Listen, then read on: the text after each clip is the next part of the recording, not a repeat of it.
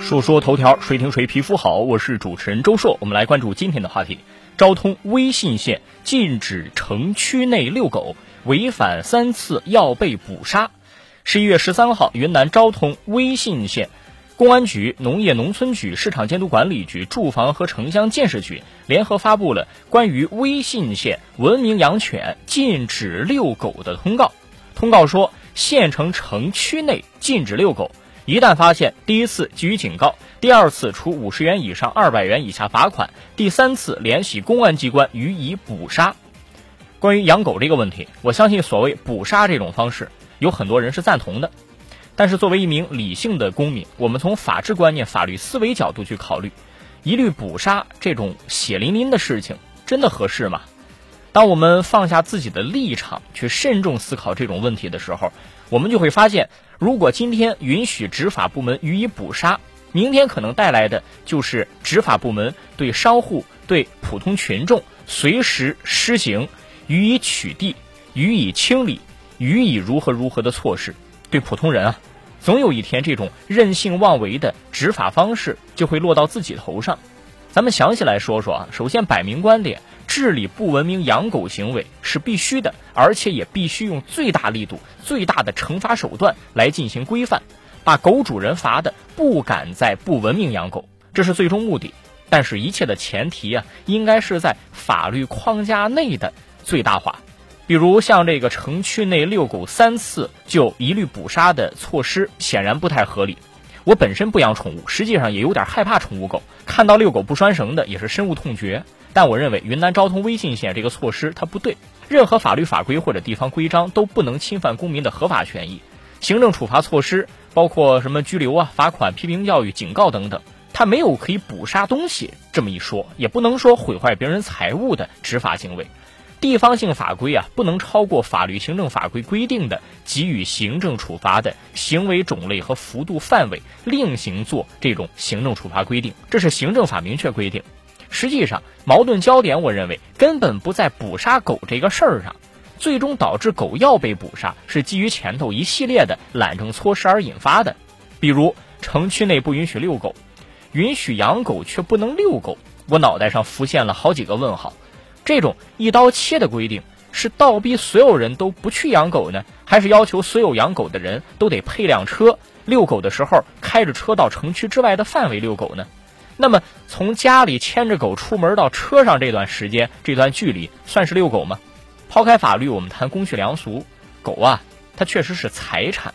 但在群众的善良认知当中，也是一条生命。用粗暴捕杀的这种方式进行执法，显然也没有考虑到人民群众的情感体验，也违背了行政处罚行为当中处罚和教育相结合的原则。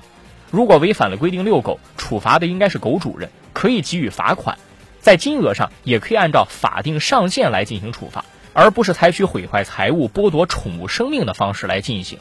有些行政执法部门呢，他就喜欢用这种示众式执法的方式引起大家关注，好像是想起到杀鸡儆猴的效果。但这种粗暴的行事方式，它就是典型的官僚主义和官本位的思想。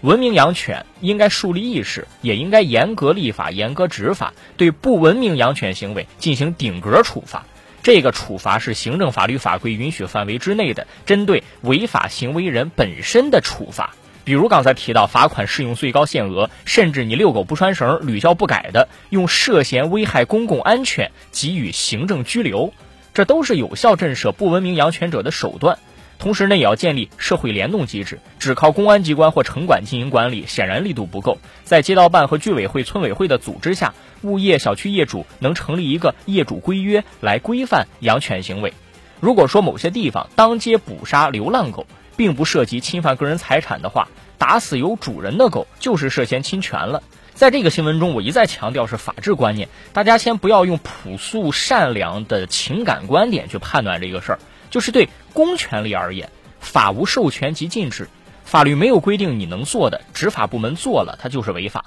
规范养狗也是一个合力问题，社会各个群体都有自己的利益诉求，不喜欢宠物、害怕宠物的，恨不得把所有的狗都杀了，要么还要求全面禁止人养狗。那极端爱狗人士呢，恨不得整个城市的狗都能散养，这些倾向都是不对的。本质上，养狗的问题啊。不是宠物该不该在城市生存的问题，而是养狗的权利和不喜欢狗的权利应该如何调和的问题。如果都只顾着发泄情绪，站在自己的立场上说话，就会导致矛盾越发激化，也没有办法解决。只有冷静下来，互相体谅，共同探讨折中的方案。比如养狗的要自觉遵守规则，不能不讲道德；讨厌狗的呢，也适当的理解他人，尽量消除偏见。城市管理者呢，要制定合理合规的规则，对违反规则的严格执行，才能让矛盾逐渐愈合。那随着大众对狗患的厌恶情绪与日俱增，很多城市管理者面临的压力是可想而知的。但我们也必须要看到，治理城市狗患的手段再强化，也不能逾越合法的底线，也得注重可操作性。最后，不文明养狗的那些人，狗可能不是人，但你们啊，真的是狗。下个事儿。上世纪九十年代，浙江的秦先生花了二百七十六万，在上海买了六栋别墅。没过几天，他因为生意离开了上海，这些房子呢都闲置了。